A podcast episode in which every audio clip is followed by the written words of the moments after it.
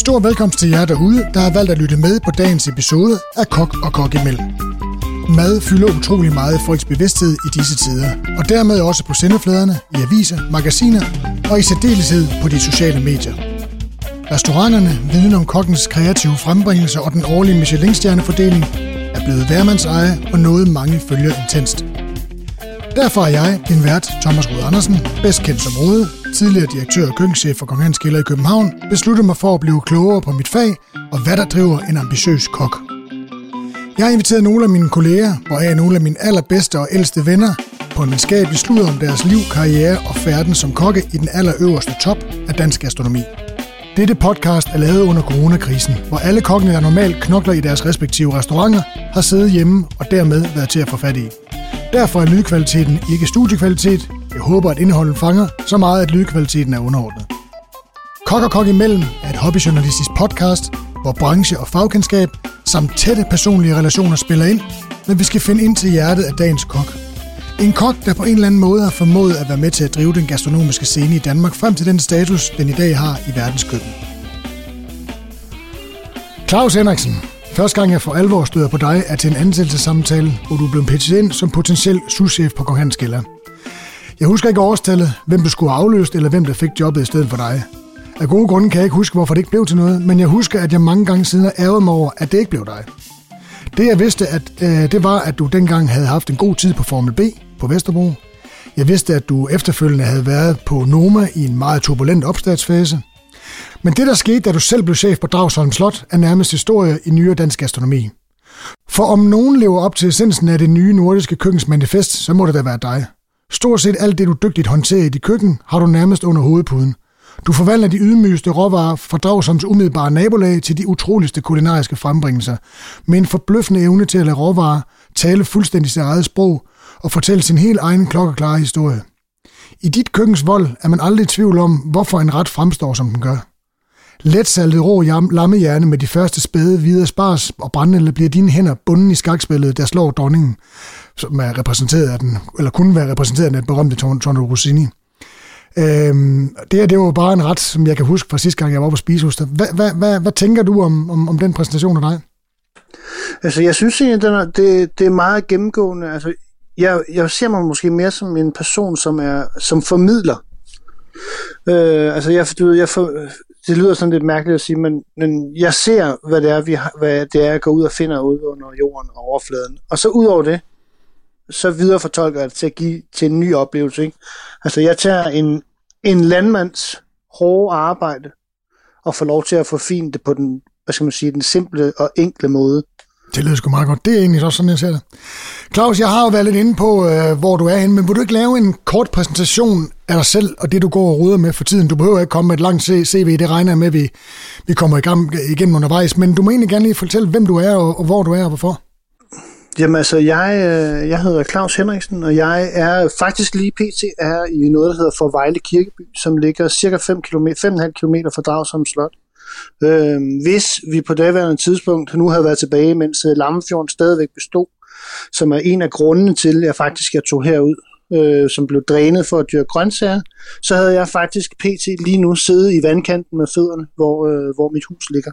Øh, så jeg er simpelthen fødderne plantet midt i øh, sandstranden. Som, som, som er, er der, hvor du får din inspiration og, og faktisk råvarerne til, til dit liv igennem, kan man sige. Ja, man kan godt sige, altså det er, det er, jeg sidder faktisk midt, hvad kan man kalde det, næven, næven af, øh, for mit vedkommende, hvad, hvad mig, for mig, hvad gastronomi egentlig handler om. Altså det handler om, øh, om den her skønne duft, den handler om den her natur, øh, jeg sidder og kigger på, når jeg tager min cykel for at køre på arbejde, altså alle de her ting, som jeg oplever, prøve på sådan ligesom at trænge det ind på nogle forskellige måder, og tænke på, hvordan var det måske for 300 år siden, når du gik herude? Øh, fordi der er jo ikke noget, hvad skal man sige, mere smukt, end at gå ind, når jeg går ind og stiller mig i mit køkken, så ved jeg, at for 800 år siden, der stod også nogen og stod og lavede mad til hele huset. Altså, og, og den følelse af at gå ind i, ikke et museum, men at gå ind i en historie hver eneste dag, synes jeg er vildt fascinerende. Fedt. Og det bruger du simpelthen i dit øh, job som køkkenchef på, på Dragsholm Slot. Hvad, øh, hvor, da du startede derude, hvor, hvor kommer din, hvad skal man sige, den der øh, trang, du har til at bringe øh, produktet fra jorden ind på bordet? Altså, hvor, hvor, hvor kommer den fra? Altså, jeg, igennem min, øh, igennem min læretid øh, begyndte vi jo stille og roligt på det her. Det var jo klassisk fransk gastronomi. Øh, en af stederne, jeg var, et andet sted, jeg var, var en øh, fiskerestaurant, fordi jeg, jeg var en af de heldige mennesker, som simpelthen ikke kunne fordrage fisk. Og hvordan, hvad gør man ved det? Jamen, så jeg skulle for det første flytte hjemmefra og lære noget nyt, og hvorfor så ikke starte med det, som jeg synes var mest afskyeligt på det daværende tidspunkt. Øhm, så, så der, igennem de her ting, jamen, så kom jeg ud, så var jeg ude ved fjorden, faktisk 40 km fra Dragsholm Slot, uden at vide, der lå et slot på det tidspunkt. Hvor, hvor, hvor startede du læreren? Jamen, jeg startede lære på noget, der hed Los Ollermandskoven, som ligger oppe i Rørvig. Faktisk helt nede på havnen. En, okay. øh, en stor, flot øh, losbygning, en god bygning. Øh, hvor øh, altså, jeg, jeg husker, at øh, vi skulle løbe som tosset. Øh, og jeg rent tilfældigvis skulle komme over på prøve, selvom alt, hele landet var ved at blive lukket ned på grund af oliekrisen og sådan nogle ting. Øh, så jeg kom over med den sidste båd og blev hentet af Mikkel Fri, som i dag laver chokolade. Øh, som, var min, som var ham, som var køkkenchef dengang øh, og kom ud på det her sted, og så husker jeg bare, at vi fik øh, serveret stegt multe, og vi fik øh, knusende kartofler, som, som du ved, og det var det, vi fik, og så kiggede de på mig og sagde, det smager som kylling, ikke? Og det vidste jeg jo godt, det passede jo ikke. Altså, men, men du ved, der ligesom, du ved, så, var jeg, så var jeg ligesom kommet til havet. Øh, for så få byttet tingene ind, ikke? Og, og, og ud fra det, så videre igennem til, jeg tog et sted til Køge, hvor jeg lærte at køre selskaber øh, hos en, der hedder Christian Østergaard, en af de tidligere køkkenchefer op på Søllerød Kro. Ja. Øh, og han siger så til mig, jamen, nu skal du høre, Claus, hvis du skal tilbage til Los Ollernerskoven, fordi vi kan, på det tidspunkt var det jo en sæsonforretning, så må du ikke komme tilbage hertil. Det er ikke fordi, jeg ikke vil have, at du bliver her, men, men du skal bare forstå, at det kan jeg ikke bruge, så kan jeg ikke tage dig igen. Så du ved, jeg begyndte på de her ting, og så kommer der hele den der klassiske ting op, og til sidst i min læretid, så ender jeg på Søllerød Kro, øh, hvor jeg så får lov til at forfine alle de ting, jeg har lært hele vejen igennem. Og ved det, der kommer min, min inspiration blev den her gåtur nede fra stationen. Op igennem skoven, hvor der står de her blomster, og der står nogle urter, og du ved, du går og kigger, sådan, du ved, man bliver sådan lidt nysgerrig, når man ikke, når man ikke, øh, når man ikke helt er blevet 20 endnu, og man kigger sådan måske lige ind i naboens have, ikke? og der står rabarber, og der er æbler, og der er alle de her ting, som du ved, ligesom for mig bare giver mening og så kommer du op på Søllerød Kro, hvor, du ved, hvor vi stadigvæk står, og, og jeg husker tydeligt, vi står med de her spar, så vi laver lam, og lige pludselig, så kommer, så kommer en, der hedder Morten, gående ind med, øh, og Morten, Morten var souschef på det tidspunkt var på Søllerød Kro, kommer ind med den her kasse med ramsløg. Øhm, og det, vi snakker siger, det her det er 99. Øhm, og jeg, jeg, husker, jeg husker bare de her ting, og jeg tænker bare, det er bare for vildt det her. Ikke? Tænk så, at man kan gå ud i naturen og finde det her. Og så begyndte det stille og roligt mere og mere øh, med, med den her passion for det. Altså jeg fandt, jeg tog, da jeg var færdig, skulle jeg jo prøve noget helt andet. Øh, så jeg, øh, jeg tog op til Brobæk, op i Ålskov, øh, hvor han havde det her tema, som, øh, som skulle omdreje sig øh, New Delhi. Det vil sige, jeg har aldrig arbejdet med krydderier og sådan nogle ting. Og Bo, han kigger så på mig og så spørger, hvad synes du? Om det her mad, han har lavet, og det her det drejer sig om en æblegelé, som er vendt. Øh, jeg skyder på, at det har været i, øh, i hibisco.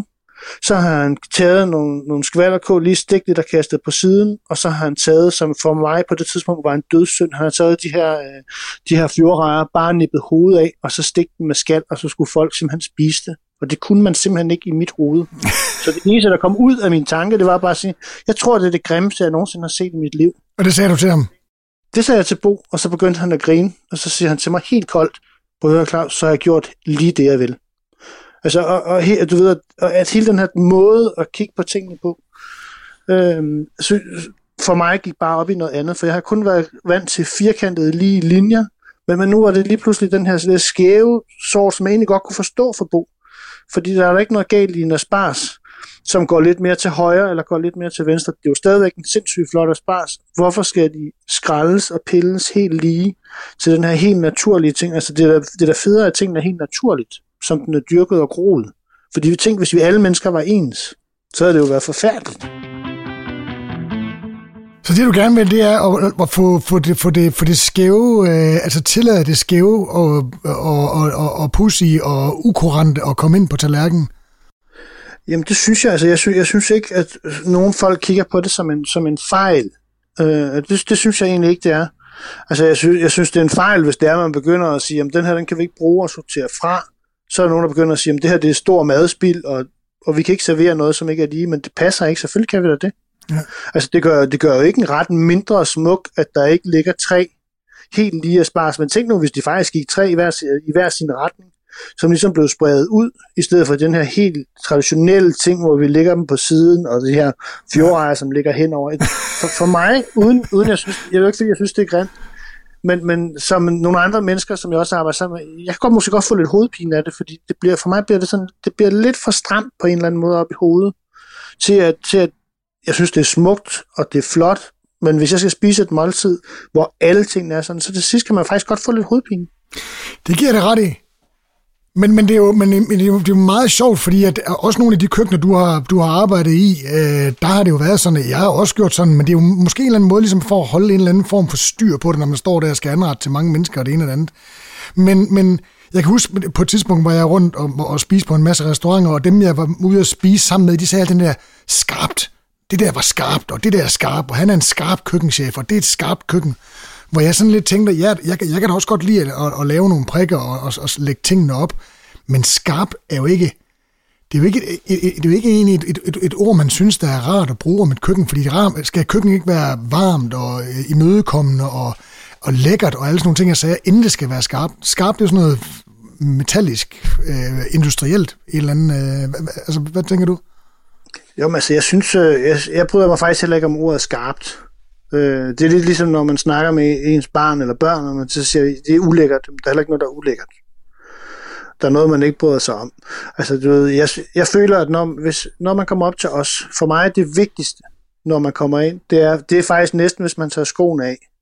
Fordi så føler folk sig hjemme, og så, og så kan du slappe af i den her atmosfære, og, og jeg kan godt acceptere, at, at alle, hvis jeg laver 10 retter til et bord, kan jeg godt acceptere, at de ikke er ens. Fordi jeg ved, at den guldråd, som ligger på hver eneste tallerken, den er perfekt. For mig er det, er det mere den der tilberedende skarpheden i det, til at de præcis skal ligge på millimeter. Altså, der er også nogen, der næsten får tilsendt billeder af, sådan her skal retten være, så tager de dem lige ned, inden de bliver sendt ud. Altså, jeg bliver sådan helt syg. Ja. Det er jo sådan noget manisk, når man gør sådan noget. Altså, jeg synes, jeg synes, det er meget mere det her. Prøv lige at se, fordi lige meget hvad, og det ved du måske lige så godt, som jeg gør, når man er ude at spise, så ens nabos ret er altid pænere end den andens. Det er den bare. Og der er bare ikke noget at gøre, hold kæft, hans, hans pikvej er også lidt større end mit, eller prøv at se, han har fået, øh, han har fået to stykker trøffel mere end mig, ikke?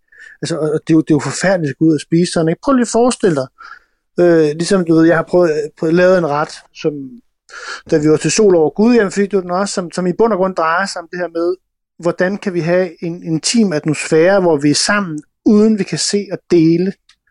Øh, og herover så er det så den her heldomsklipper, klipperne, som var ligesom var skrevet ned, hvor kødet det så hang på en stribe. Ja. Op, øh, op på slottet, på Dragsum Slot, der har jeg så lavet den i stedet for, hvor jeg så har lavet den med jordskok og skralder, som så skal være dit bestik. Men når du sidder, når du sidder over for dem på bordet og kigger rundt, det eneste du kan se, det er bagsiden af den her skærm. Så teoretisk set, så kan jeg godt have lavet en, så kan jeg godt have lavet en ret, som er forskellig i alle, uden der er nogen, der kan se det. Så du har simpelthen lavet, hvis du lige skulle beskrive den, så har du lavet en, jeg, jeg kan huske den sådan nogenlunde, men nu kom der mange retter den dag. Men det vil sige, at du har lavet en afskærmning, så de, så, så, så, så, så de gæster, der sidder omkring bordet, kan ikke se de andres anretning. Nej, det kan ikke lade sig gøre. Øh, og, og ved det, der, der, der kan du også få den her følelse, som man nogle gange får første gang. Ligesom første gang, man giver et kys, eller første gang, man, man går ud og stikker sin asparges og tager den op og spiser. Den der årets første du ved, det første, der skete i dag, eller den der følelse får du selv, og de andre kan ikke se det, for de får også deres egen. Altså, du skaber en følelse, mens du er sammen, men det er hver for sig. Så det der med, at, at du, det du gerne vil, det er at sige, altså, den her ret, du får, har jeg lavet, har jeg lavet til dig. Det, den, den, den er unik. Den er unik til dig. Ja, og kun til dig. Altså, og, og, og den følelse af det, synes, synes jeg er, er en oplevelse, man godt må få igennem et måltid, igennem en kreativitet, øh, som, som jeg synes er meget vigtigt, fordi det første, man gør, det er selvfølgelig, har du nu på slottet brugt jeg så den her kaviar, så tager ud, har du også fået kaviar, ikke? Og du ved, så begynder man så at vise hinanden med det samme, fordi man også sådan, jeg tror også, man får, eller føler også, man får den lidt stolthed på at se, at jeg fik den her, ikke? Og du ved, i stedet for bare ligesom at tage det og sige, du ved, den der måde at dele noget på, og så får du ikke den der med, at den anden har faktisk fået noget, som er lidt flottere end min. Ej, kan jeg ikke lige få et billede af din i stedet for? Og, altså alle de her ting, som, som, som sker i, i moderne i de moderne restauranter nu til dags. Altså folk sidder jo og tager billeder hele tiden, og for guds skyld, det må de også godt bare lige spise, mens maden er varm. Præcis. Det er okay. Men hvordan styrer du det? Altså, fordi, altså, som jeg sagde før, det der med, at så ligger der tre asparges. Jeg, jeg, jeg, jeg, kunne fuldstændig se ind i mit hoved, hvordan det ser ud. Tre asparges over i den ene, fuldstændig lige, helt skrællet, ens tykke. Der ligger to nede i bunden, en over. Henover ligger der fjordregn, og så kommer tjeneren lige og rører den der forbandede, hvor de rører rundt ned i en, en gryde. Jeg ved ikke, det er så irriterende at se på. Og så ja, hælder, det er faktisk irriterende. Og så hælder, øh, og så hælder hollandaise-sovsen henover. Jeg vil jo også gøre sådan, jeg, jeg er jo også en gammel mand, men altså, hvordan styrer du i, fordi der, der, altså, grunden til, at man gør det, det er også, at der er et flow, at alle ligesom har et fælles sprog, man ligesom taler til, til de gæster, der er på den pågældende aften. Hvis du kigger ned i din skuffe og har øh, 100 guldrødder, der alle sammen med hver sin længde og sin størrelse, jeg ved godt, at så, så slemt er det ikke, men altså, hvordan i tale sætter du over for dine kollegaer, hvordan, man, hvordan de skal anrette det? Får de lov til at gøre lige præcis, som de har lyst til, eller, eller har du, er der nogle retningslinjer, hvor, der, hvor du ligesom bringer det der kaos i en eller anden form for kontrol, så man kan, så man kan styre det? Altså, jeg bruger, jeg bruger generelt organiseret kaos. Øh, alle, faktisk de fleste, jeg har ansat, lever ekstremt godt inde i, øh, inde i små kasser. Øh, og det eneste, jeg ikke er, det er et menneske, som lever inde i kasser. Øh, så, så den måde, jeg gør det på, det er, at du ved, de skal have mellem, jeg siger altid mellem 5 og 7 guldrødder, fordi de ligger i de forskellige størrelser. Og så 9 ud af 10 gange, så vil jeg gerne have, at de sådan skal ligge, ikke som de skal, men, men hvis du for eksempel bare tager din hånd, og så bare slår den ud, så er der nogle fingre, der ligger lidt tættere på, nogle der ligger lidt længere fra. Og så hvis man bare sørger for at lægge det inden for den flade, fordi det skal de have deres frihed til, så er det okay. Men hvis de bare tager dem alle sammen og ligger på sådan en klump, ikke, så skal det bare laves om. Altså, du ved, det er det der med at tænke som et flow. Tænk som, hvis du går ud og kigger, om der kan godt ligge to guldrødder ved siden af hinanden, når du skal ud og trække dem op. Så er det næste stykke, så kommer der måske kun én. Altså det, det er det der med, at der skal ikke være system i det for at være systemer. Der skal, der skal, det er mere bare at lægge det på og så er det, som det er. Øh, den der meget naturlige tilgang til, at man, du ved, det er også, måske også ligesom at tage fem sten og kaste op, og så lander de på den måde nede på tallerkenen, og så den måde, de ligger på. Øh, og grunden til, at jeg altid siger mellem 5 og 7, fordi der, det værste, der kan ske, når sådan en aften er færdig efter service, det er, at der ligger tre guldrødder i skuffen, og, øh, og du ved, om vi skal ud og hente nye i morgen, så smider vi dem bare ud. Det kan jeg simpelthen ikke holde ud. Nej. Så vil, jeg, så vil jeg hellere have, at, at du ved, så giver de tre guldrødder til de tre sidste gæster, der sidder inde ved bordet. Altså, vi får ikke noget at smide dem ud. Vi har, uden noget, vi har nok spist 200 guldrødder i løbet af dagen hver. Men så lad os da give dem til gæsterne, fordi vi har taget dem, og vi høster nye i morgen alligevel. Altså, det, det er den der med, med forståelsen for, at det, vi har hentet og høstet, skal bruges, så gæsterne får noget ud af det. Altså, det, det er en gave til gæsterne, at vi kan gå ud og hente det her. Landmanden har brugt tid på det. Vi kan ikke bare tage og smide det ud eller gemme det til i morgen. Vi skal alligevel hente nogle nye, så ligger man bare... Det, det er der en, har der været en stor tendens til ind i køkkenet, så smider vi det bare ud, for vi skal have noget frisk i morgen. Ja, eller også det der med at skære tingene ud, du ved, så skærer man fisken ud i fuldstændig 5 gange 5 cm og en halv centimeter tyk, ikke? Hvor jo, jo. er det, man skærer af? Hvor er det hen? Jamen, altså, jeg må bare sige, jeg er træt af at spise fiskefrikadeller. Jeg er træt af, altså, ved, det, er simpelthen, det er simpelthen forfærdeligt. Ikke? Altså, det er en forfærdelig måde at bruge de her ting på, hvor i stedet for, hvad, lad os nu give det til gæsten, så kan det ja. godt være, at gæsten bliver en lille smule mere mæt, og det får jeg tit at vide, du laver jo mad som her, men jeg kommer også fra Jylland, jeg spiser også meget mad. Altså, jeg vil gerne have, at der er noget på tallerkenen, du ved. Det værste, der kan ske for mig, det er, hvis nogen kommer og siger, jeg synes faktisk, du var lidt nære på det der stykke pikvar. Så har jeg det simpelthen så dårligt. Ja.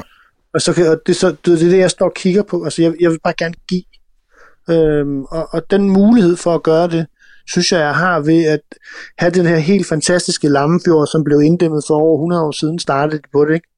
Så forestil dig, at, for, at du ved, der har bare ligget muslingeskaller, der har ligget sten, der har ligget alt muligt over alt, som, øh, som er blevet solgt så til, til fugle til at starte med, ikke? indtil de begyndte sådan rigtig at dræne og arbejde og komme korn, og de begyndte at sætte asparger, skulerødder, på et tidspunkt har der også stået masser af tulipaner herude, og altså, og så bare i dag køre igennem det der, man kan, man kan ikke forstå, at det har været hav. Men når der så har været sådan en tør periode, og vi kører ud igennem, så kan du faktisk se inden, næsten ligesom når man tager billeder af, hvor havet har været, så kan man faktisk se næsten de her aflejringer, der har været. Det, det er vildt fascinerende at kigge på. Kan man smage det? Øh, det tror jeg, man kan. Altså, jeg, jeg, tror, jeg, jeg føler helt klart, at man kan, at man kan smage, at der er de her ting i det. Øh, og det, det næste er selvfølgelig også, at det er jo klart, at øh, kontra almindelig jord, jamen der, vi ved jo alle sammen godt, at sten er en sten. Men, men prøv at forestille dig, når han ligget i havet og rullet hen over hinanden. Det vil sige, at stenene, kornene, de er blevet runde.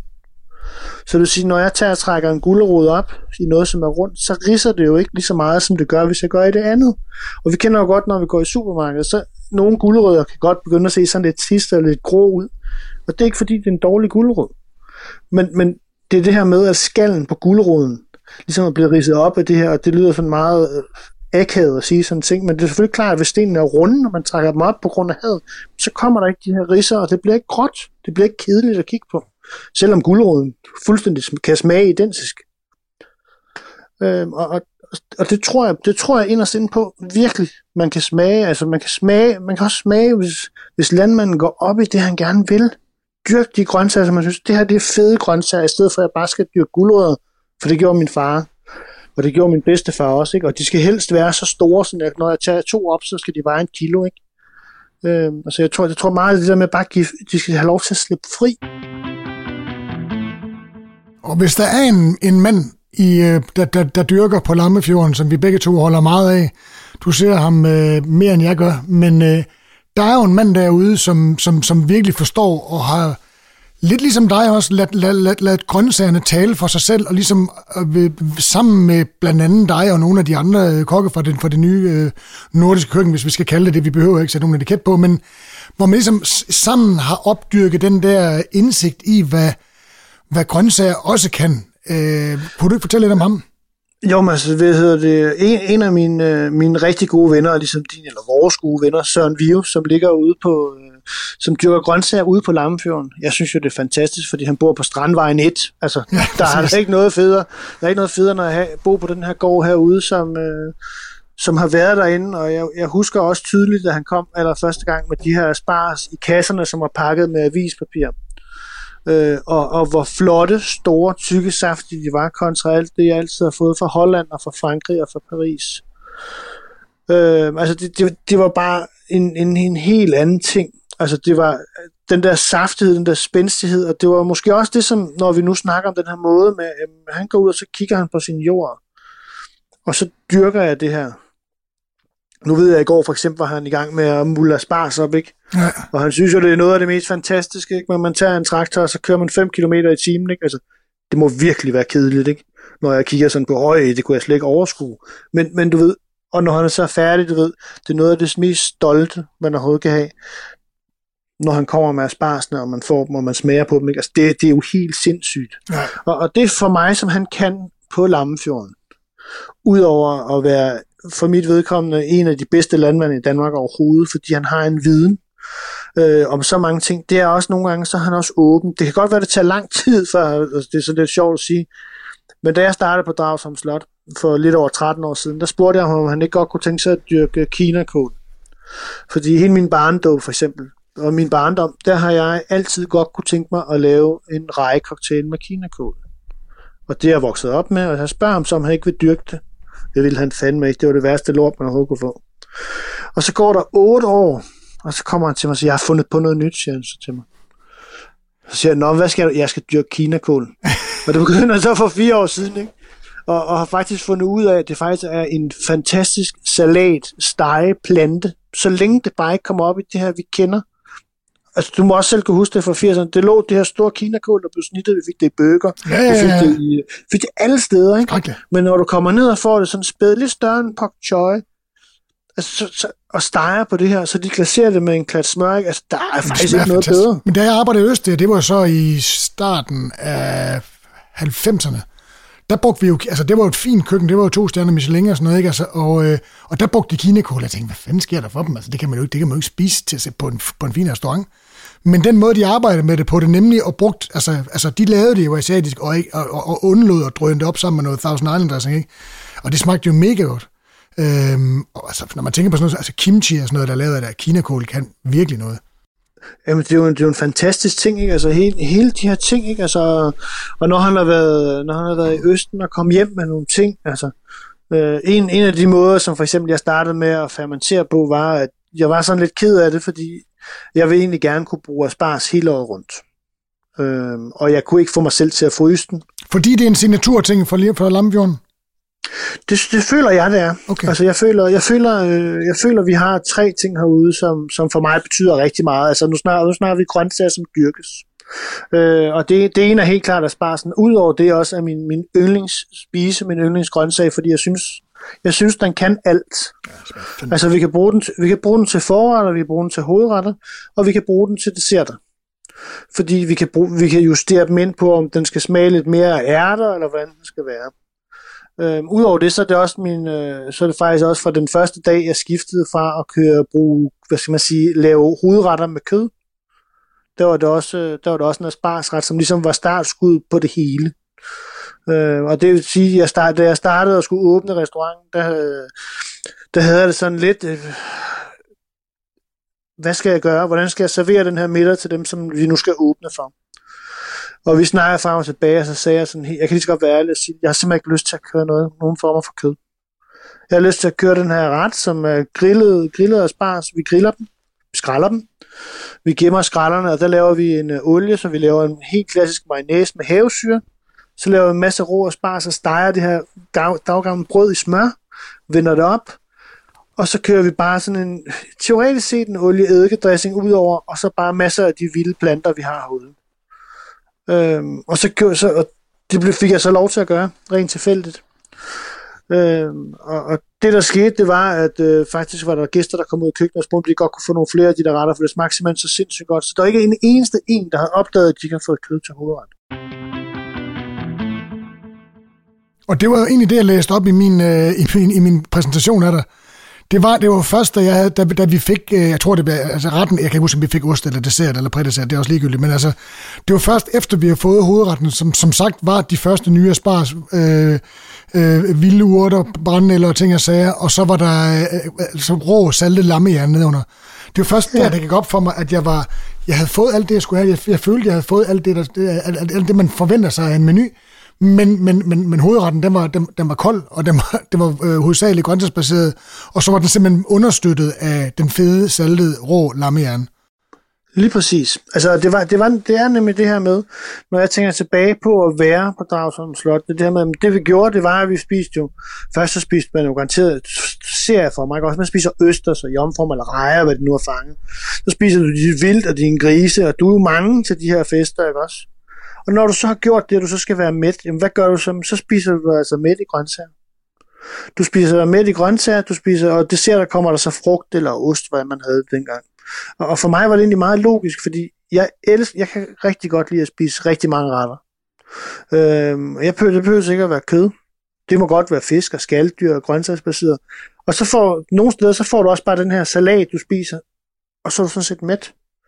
Og det var egentlig lidt den tanke, altså jeg vil gerne kunne give hvis jeg skal give det flotteste, hvis jeg skal give, folk skal have et stykke oksemørbrød, det kan de også godt få, det får, kører vi altid nytårsaften, øh, inden man får grøntsagshovedretten, jamen så vil jeg hellere købe det rigtige stykke og give dem det som, lave det som en forret i stedet for, og så gå over og spise det med i grøntsagen. Det synes jeg var ekstremt logisk og en, en, en behagelig måde at spise på.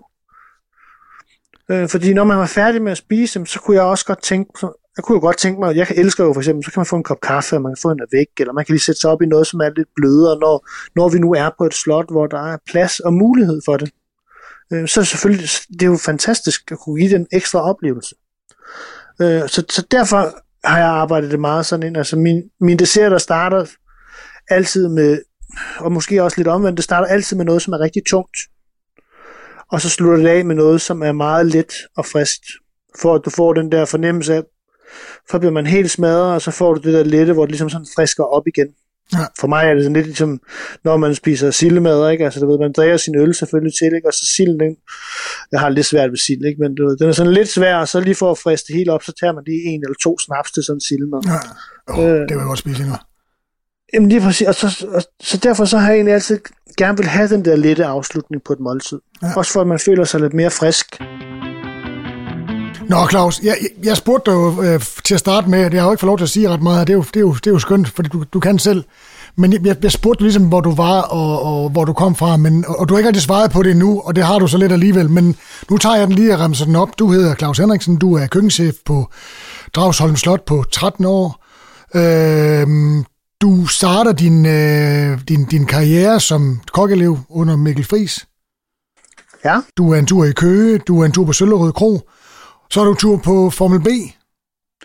Jamen, så, nej, så, så ikke helt. Så, så, ender jeg jo, øh, så ender jeg jo hos Bubæk. Bubæk, det er rigtigt. Øh, Bubæk og Jan Hurtigkarl og Company. Ja. Øh, og det, det var jo for mig var jo fantastisk. Øh, og da, da den her sæson så var slut, og jeg skulle finde ud af, hvad det var, jeg gerne ville, men hvad, hvad var jeg så ikke særlig stærk i? Og der kunne jeg lige så godt sige som det var. Jeg var simpelthen sindssygt dårlig i vildt. Øhm, så, så Bo var så sød at hjælpe mig, så jeg endte faktisk over på, øh, endte faktisk over på Marie Louise hos Michaud no, øh, i en vintersæson. Ligesom for, fordi det, som jeg godt kunne tænke mig, det var, du ved, stå med de her ting, flå, øh, flå eller lave haro i alle, helt klassisk forbundet, hvordan gør du det? Øh, lave hans, øh, lave hans fasan. Øh, eller creme, og, og stå med de her ting, lave kalvekotelet med Louise, og altså alle de her sindssygt fede ting, som, som jeg ikke havde gjort på Sølvåde Kro. Jeg har heller ikke gjort det på Fiskringen og på Mikkel. Jeg har heller ikke gjort det øh, i Køge. Jeg har selvfølgelig fået dyrefiléer ind og stået med de ting, og fået, der kom der også et helt dyr en gang på kronen engang. Øh, øh, men jeg har ikke stået med det på den her måde, og, og der fik jeg ligesom den her fascination for sådan noget som begasiner, for eksempel. Jeg elsker begasiner. Det tror jeg, det er øh, jeg husker, altså, jeg husker, jeg fik, altså, jeg fik lov til at få fem med hjem, jeg lige kunne stege, da jeg tog hjem, ikke? og så stik jeg de her fem og sad på mit lille, mit lille kammer, og sad og spiste de her fem begasiner, ikke? fordi det var simpelthen så fantastisk. Altså, øhm, altså med bryst på størrelse, næsten lidt større end en tommelfingernegl. Ikke? Ja. Altså, det, var, det var helt sindssygt at stå med sådan nogle ting, øhm, når man havde stået der. Og det, som for mig var rigtig fedt ved min show, det var jo, at, at du ved, nu gør vi det bare. Altså, den her trøffelis, den skal så, mange, der skal så meget trøffel i, og der skal så meget svisk i, for det smager rigtig godt, ikke? Og, og han stod selv med de her ting, og det var jo vildt fascinerende. Øhm, og så endte jeg så tilbage på Bobæk, og det var så her, vi, jeg vil næsten kalde det den her periode, for hvor det så blev rigtig molekylært. Ikke? Bo, havde, Bo og Jan havde været en tur i, øh, i Madrid, øhm, og, på, du ved, det var så også her, alt det her med, hvad skal man sige, avocado, terrenen lagt op i laveller, mm. laveller. Ja, som er Bobæks naturret, måske meget, meget smuk og meget, meget velsmagende. Ja, sindssygt Lige præcis. Lige præcis. Øhm, altså, jeg, jeg, det, det var sådan næsten svært at sige, ikke? Men, men jeg kan da huske, at, øh, at du ved, han lavede den her første gang, og så dem, der som så skulle stå og lave alt det andet, han har så taget den eneste moden avocado, ikke? så jeg forestiller mig, at jeg brugte tre timer på at stå og lægge det her op, så tog han den lige op, så faldt det hele fra hinanden. Ikke? Det var jo en kamp uden lige. Så, så det vidste han jo ligesom, da, da han så flyttede videre hen, hvordan man skulle gøre det. Øhm, og så, så var jeg sådan lidt, jeg vidste ikke rigtig, hvad jeg skulle efter det her, og så tog jeg en tur ned til, øh, tog jeg faktisk en tur tilbage til Køge. Øh, og det gjorde jeg for at, øh, for at hjælpe med at åbne på det tidspunkt skulle der åbne sådan en à la carte restaurant, der hvor han stod i lære.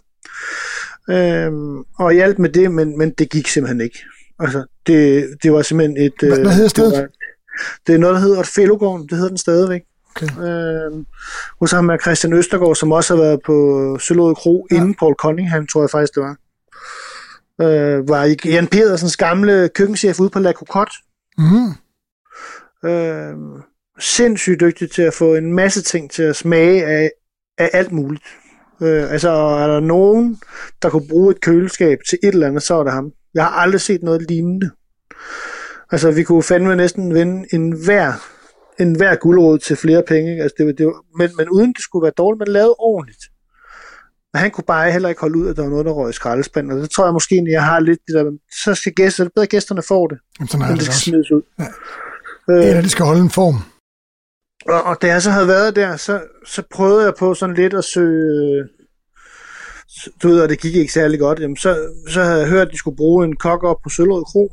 Øh, og der var... Øh, så var, du ved, det var sådan lidt, jamen, det kunne godt være, at jeg skulle det igen. Og, men nej, det, det, blev ikke, det blev ikke til noget. Og så i stedet for, så endte jeg på, på Bagatell op ved Eivind Hellstrøm.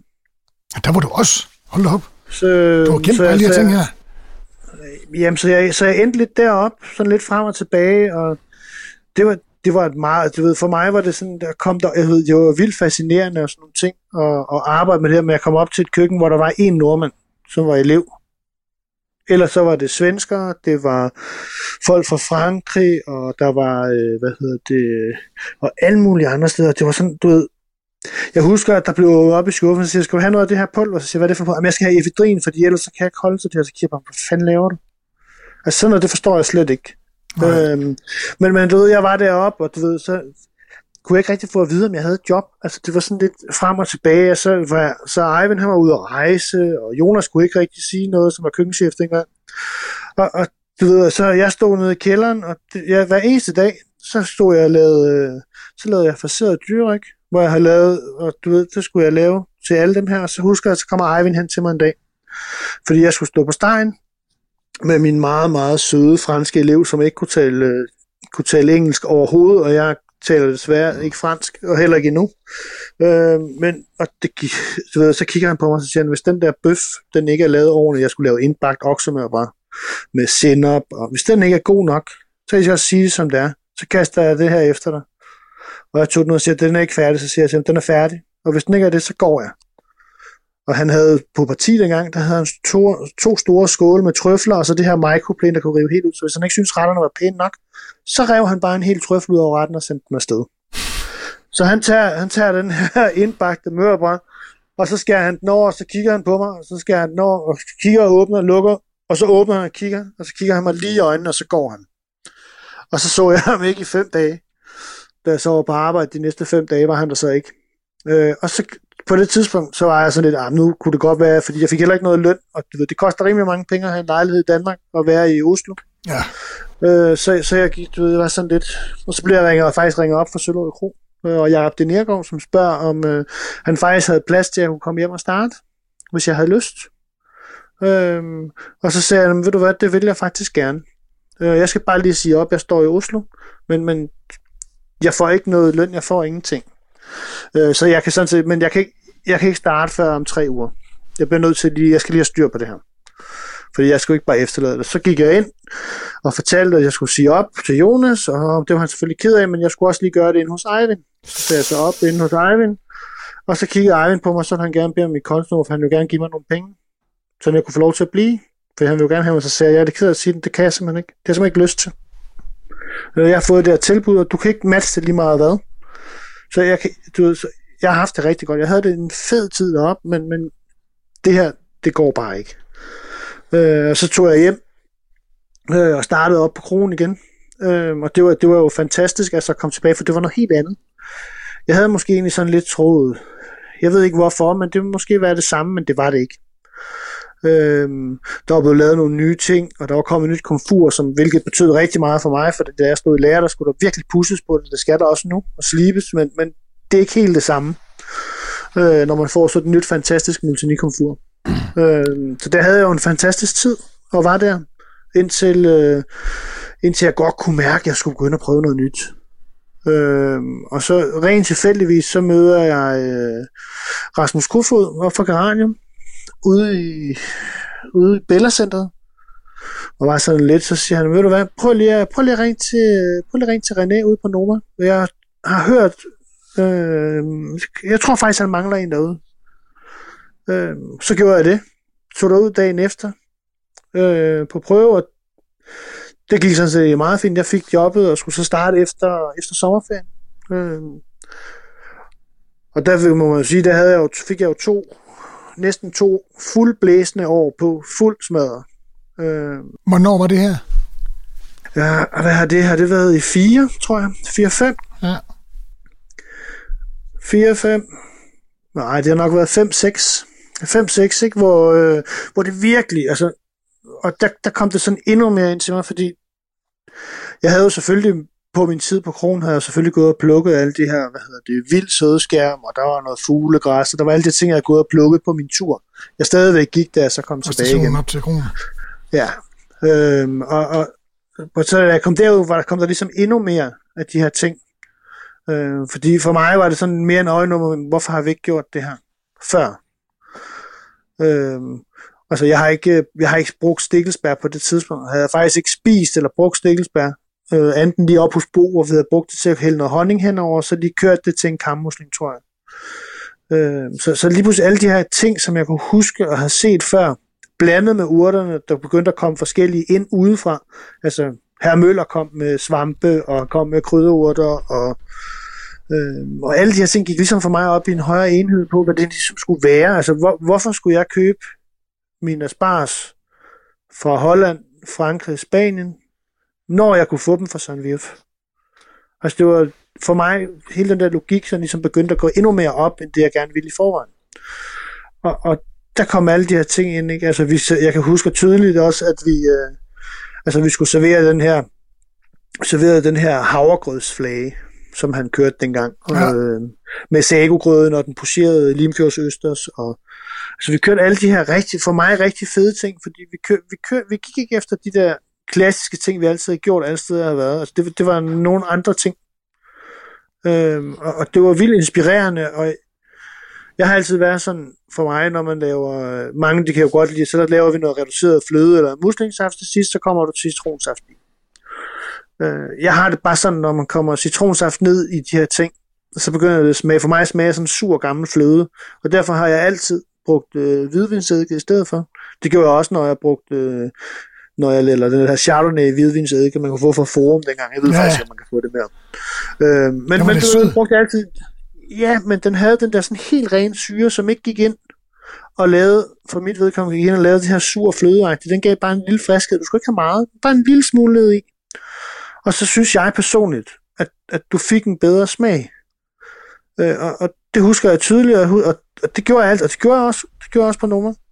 Også selvom han havde sine sutteflasker med citronsaft dengang stående og sådan noget. Men det, ved, jeg gjorde altid det der. Og, og til sidst så kom han også, du ved, så jeg husker at tydeligt, han kom hen, og så siger René til mig, hvad fanden er det, du har lavet? Så siger jeg, men jeg bruger den der i stedet for det der. Det smager fandme godt, ikke? Altså, du ved, og, og så, så var det det, vi gjorde. Og, og så begyndte alle de her ting. Øh, og det var også alt den her start, hvor, hvor det begyndte, hvor han begyndte at rejse, og altså, du ved, det var virkelig, det var virkelig sådan et, hvad skal man sige, det var virkelig et stadie, hvor det bare, det eksploderede bare, den der forretning, og vi havde sindssygt travlt. Øh, og det var fantastisk, og så kunne jeg godt mærke på et tidspunkt på mig selv, at jeg skal prøve noget nyt. Øh, og så blev jeg spurgt på Form B faktisk, om, om er det det her? Er du, har du lyst til at komme her og arbejde hos os? Og vi kunne måske godt tænke os på et lidt mere grønt aftryk, og du skulle hjælpe med de her ting, og, og det takkede jeg ja til, fordi det, og det ved jeg ved ikke, jeg, jeg havde det fantastisk derovre. Jeg synes, det var sindssygt fedt at arbejde. De var, både Christian og Rune var fantastisk at arbejde sammen med øh, fra mit synspunkt. Det kan godt være, at de drillede mig på mange måder, fordi jeg havde lidt, øh, du ved, de drak espressoer. Jeg skulle bare have en kæmpe stor, som 2 liters kaffekande. Det var fint nok til mig. Øh, altså, og så kunne jeg også godt mærke, at nu begyndte jeg at gå sådan lidt i stampe, og jeg var sådan lidt, jeg kunne ikke rigtig finde ud af, hvad jeg ville. Øhm, og så kommer, så kommer vi så tilbage til, til, til min tur 19. december, øh, hvor 19. december for 13 år siden, så næsten 14, hvor jeg husker tydeligt, at jeg tog det her tog hele vejen til Holbæk. Så tog jeg toget videre til, øh, til Forvejle, eller til, hvad som det hedder herude, Høve station. Så tog jeg en bus, som skulle sætte mig af tæt på slottet. Og så blev jeg sat af derude, og så siger jeg, hvor, hvor, jeg kan ikke se noget slot, du skal bare gå den vej der kvarter. Og så kommer jeg gående ud af alene, og så kommer jeg ned til det her, du kan ikke se noget på det tidspunkt. Ikke andet, det er bare sort og gråt, og det er pisse. Hvem, hvem, havde, hvem, havde, hvem havde formidlet kontakten til, øh, til Dragsson? Det havde, det havde Peter Kreiner okay, dengang. Ja. Som direktør på Noma. Som er direktør på Noma. Og han, han, øh, ham kan du ikke bare lige tage ud og snakke med mig? Jeg, jeg gad simpelthen ikke med til sidst. Okay, men jeg skal nok tage ud. Og så kommer jeg gående ud, og så kommer jeg gående op alene. Og så, jeg ved ikke, hvad fanden der sker, men et eller andet sker der i hvert fald, fordi jeg kommer op, og så kigger jeg, og så står den her helt hvide bygning, med sort tag. Og du ved, det er lige før, der næsten kommer torden ind, og så du ved, okay, det, det er fandme fedt det her, ikke? Og du ved, der er kun marker, der er ingenting rundt om. Der er ingenting, du sådan rigtig kan se. Du ved, kommer ind og går op, og så sidder jeg så og har den her, den her samtale, hvor, du ved, jeg ved sgu egentlig ikke rigtigt, hvad der sker. Men i hvert fald, da jeg går, så har jeg... Er det Mads Bøtger, du taler med der, som er ja, der, ejer der, var både, jo, han, ja, nu, han ejede drag som noget dengang. Jamen, det var ham, det var Adam Prise, der var, øh, der, var nogle andre af de, der var nogle andre af de ledende, øh, hvad hedder det, øh, de ledende ledere dengang, som var med til den her samtale. Hvor mange helt, jeg, jeg, jeg, jeg, jeg kan ikke rigtig huske så meget, for det, det var meget mærkeligt. Øh, men det, jeg sagde helt klart, at hvis det var sådan en af de andre ting, som jeg også sådan stadigvæk prøver på at holde mig meget til. Jeg har det svært ved, når man vælger på en menu, at det skal være tillæg, som jeg siger. Hvis jeg ved, at på den her ret, min æbleret her, der skal kaviar på, så kan jeg ikke lægge et tillæg på en ret. Så vil jeg hellere sætte menuen de 200 kroner op, fordi det er det, gæsten skal have, når de går herfra. Fordi der er ikke nogen... Altså, det er svært for mig for sidde, hvis jeg har inviteret 10 gæster, og jeg måske ikke lige har de der 2.000 øh, kroner, eller 2.000 kroner ekstra til kaviar, dem har jeg måske ikke budget til. Det kan jeg ikke tillade mig at få en, sætte en gæst i den situation, at han ikke vil give de andre det. Øh, og der, derfor, og det sagde jeg til dem, det kan jeg simpelthen ikke få mig selv til. Så hvis jeg så kører kaviar eller hummer på en ret, så sætter jeg menuen op. Og så kigger de bare på mig. Ja, så er det jo så sådan. Og du ved, det var jeg sådan set egentlig meget overrasket over, fordi det var der ikke mange, som på den måde ligesom sagde, at vi kan ikke bare justere op og ned og skifte. Øhm, fordi jeg vil bare gerne kunne skifte med den sæson, som er. Så det vil sige, kommer der asparges nu, så skifter jeg til asparges nu. Så kan godt være, at jeg har gjort noget klart. Så skulle jeg sælge i brasseriet og sørge for at få det brugt på en anden måde i restauranten, så gæsten skulle nok få det. Men jeg skulle da bruge det, som var her og nu, og var det bedste til, den, til gæsterne for, for den der oplevelse. Øh, og det sagde de så ja til, og så øh, havde jeg sådan set egentlig lovet mig selv at være der et år. Nu er der gået 13. Så du kom egentlig for det her, man kan sige, som jeg, som jeg husker det, så var Dragsholm inden der øh, sådan en, en, en lidt, lidt en selskabsforretning, et konferencested, hvor folk kom ud og var og holdt møder, og det er jo bryllupper og ting og sager, der er jo en masse gode. Kan du ikke lige fortælle fra, fra, fra det spøgelseshotel, det var engang til det øh, relationsted, det er i dag, og det kunne man måske også lige forklare, Relationtor er en, en fransk organisation, som, øh, som egentlig binder de bedste restauranter og hoteller verden over sammen i en, i en fælles organisation, hvor man kører fælles markedsføring, og det, det, det, det kræver ligesom nogle ting at være med i det. Kan du ikke, for, kan du ikke fortælle, hvad der er sket fra, fra, fra Spøgelseshotel til uh, Relationtor? Øh, jo, men... Hotel med, det med, med verdens renommé. Øh, jamen altså, det, det, var jo, det var jo det her... Øh, det er så lidt, lidt svært at sige, men det, for mig virkede det, da jeg kom ind til noget, som var meget, meget slidt, og jeg tror, jeg tror egentlig også meget, at det personale, der var dengang, var meget træt. Øhm, og, og du ved, men vi begyndte stille og roligt, og der var firkantede borde i restauranten, og der kunne sættes 70 mennesker ind, og så kan jeg huske, at så var masser af hans mor og far og familien, de var taget på ferie, så kasserede jeg alle bordene, og så havde vi kun runde borde, og der kunne ikke sidde mere end, der kunne ikke sidde mere end 60 max. Øh, og så kommer vi jo så lidt videre ind i det her spøgelseslot, fordi der skete jo aldrig noget som helst en søndag, mandag, tirsdag, så der holdt vi jo bare fri. Øh, og så arbejdede vi jo bare resten af tiden. Og så kommer, du ved, så kommer vi så i gang, og der kommer så finanskrisen, hvor det er sådan lidt, at vi skal også huske, at vi skal tjene penge, og vi havde det bare meget sådan, jeg tror måske, det er vigtigt, at vi skal ikke, vi bliver nødt til at give folk en oplevelse, vi bliver nødt til at gøre noget mere her. Tjene lidt færre penge, men, men gøre noget, for så kommer folk, og de bliver ved med at komme. Øh, og det var sådan set, altså vi blev ved med at have fremgang, og fremgang og fremgang. Øh, og, og så meldte så prøvede vi selvfølgelig det, vi gerne ville, og vi ville gerne øh, være relation og, øh, var det dig eller, eller, eller Mads, der, der ligesom var... Det var, det, var, det var Mads, som simpelthen så gerne ville det her. Og han, øh, du ved, skrev alle de her ansøgninger og det ene og det andet. Og så en dag, så kom der en mand ind og fik sit værelse, gik op, så smed han sig og sagde, jeg kører igen. Jeg gider fandme ikke være her. Og så han var her præcis 15 minutter. Øh, vores øh, brasseri, vi havde fået bygget, spisehuset, øh, var øh, lignet en, øh, et kafeterie, og værelserne var for små, og alting var simpelthen ikke godt nok. Altså, og virke, og Mads kunne bare ikke forstå det, for han synes jo, han havde det fedeste hotel. Hvilket, hvilket jeg sådan set også synes. Altså, fordi det var, det, jeg tror lidt, tingene var sådan lidt glemt på det her spøgelseshotel. Altså, det var bryllupper til en masse mennesker, og det var, øh, det var fester, og så var der en lille smule bespisning, og så om sommeren, der blev vi så slagtet fra dag et øh, ude på terrassen, hvor der kunne sidde 120, ikke? Ja. Øhm, og, og det var bare sådan lidt, jamen, vi måtte også bare kigge ind og så sige, hvis vi skal gøre det bedre og lave nogle flere ting, jamen, så, så blev vi også nødt til at skære ned. Og så gjorde vi så de her ting, begyndte at sætte renoveringer i gang og øh, lede efter personale, som, som på det tidspunkt, da jeg startede, det var ikke særlig, altså, det var let nok at få personalet, men, men du ved, vi skulle også have dem til at blive. Øh, og hele det der arbejde med at så skabe oplevelsen, som vi arbejdede meget på, og Mads kom mere ind over, og så tog han så lidt væk igen og kom ind over, og så til sidst, og så husker du ved, så fik vi Michelin-stjernen, som, som du ved, vi måske aldrig, vi havde vi jo gerne have det, men, men vi måtte også bare erkende, at, at det var ikke muligt. Øhm, og, og da de så gik ud fra København første gang, og var i Aarhus, og altså, du ved, nu kan det måske godt være, og vi blev ved, man tænkte, okay, det er så fint nok. Og så fik de den på Frederiksminde, og så var det sådan lidt, det var sgu godt nok alligevel mærkeligt. Men du ved, det var, du ved, at tænke på, hvordan fanden gør vi det her? Og så satte vi os ned i en gruppe og sagde, hvad er det, vi gør forkert? Og er der nogle ting, vi kan optimere på? Fordi det er selvfølgelig klart, når man kigger ud fra hvad er forskellen på alle de her ting? Og der ligesom, blev sådan ligesom, vi gør det, vi gør, og vi skal holde ved, vi skal ikke sælge os selv. Det gider vi simpelthen ikke. Og så kørte vi bare på derfra. Øhm, og så gik der to år, og så blev vi faktisk, i stedet for at skulle ansøge, blev vi ringet op fra Relation 2, om de ikke synes, det var en god idé, vi skulle prøve at melde os til nu. Okay. Fordi nu, nu synes de, det ligesom, nu er det ved at være interessant, ikke? øhm, men og hvordan sådan helt præcis, altså det, det er jo så det, jeg har fået at vide. Ud fra de her ting, men vi sender selvfølgelig den der ansøgning, og, øh, og de kommer op og kigger, og så får vi så vores første test. Og den består vi selvfølgelig ikke. Øh, fordi at, øh, sådan lidt, lidt akavet sagt, at så var der lidt for meget støv på nogle af panelerne. Ikke på værelse eller sådan noget, men der var for meget støv. Der var ikke badehætter på værelserne til alle de tyske gæster, der kom. Fordi de skulle have badehætter til, når de gik i bad, så håret for syren ikke blev ødelagt.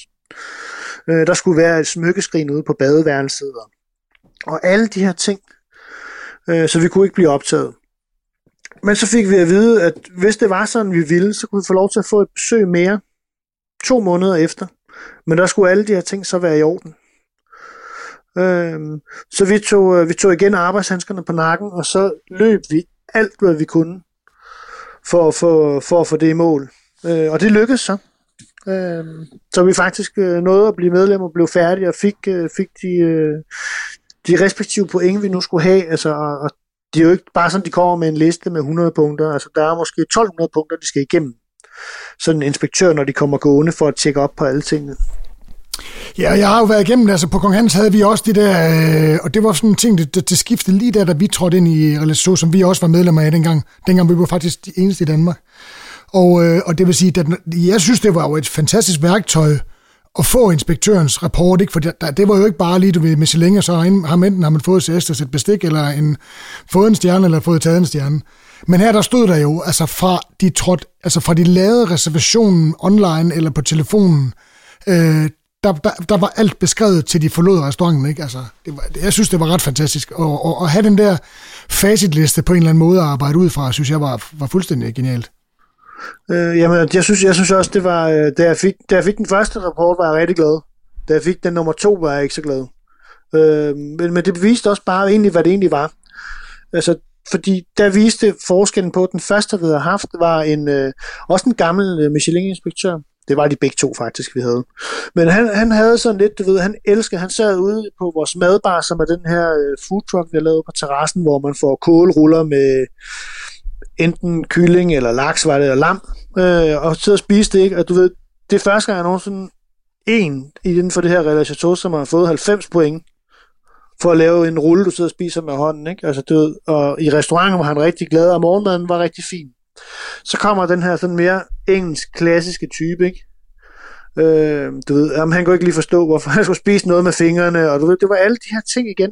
Og, men for os viste det også bare på det her, vi, blev også, vi er måske ikke gode nok til at forklare de her ting. Vi havde fået vores beståede point, og vi havde fået alt det, vi skulle, men, men det var bare, du ved, det var bare ikke den samme følelse som første gang.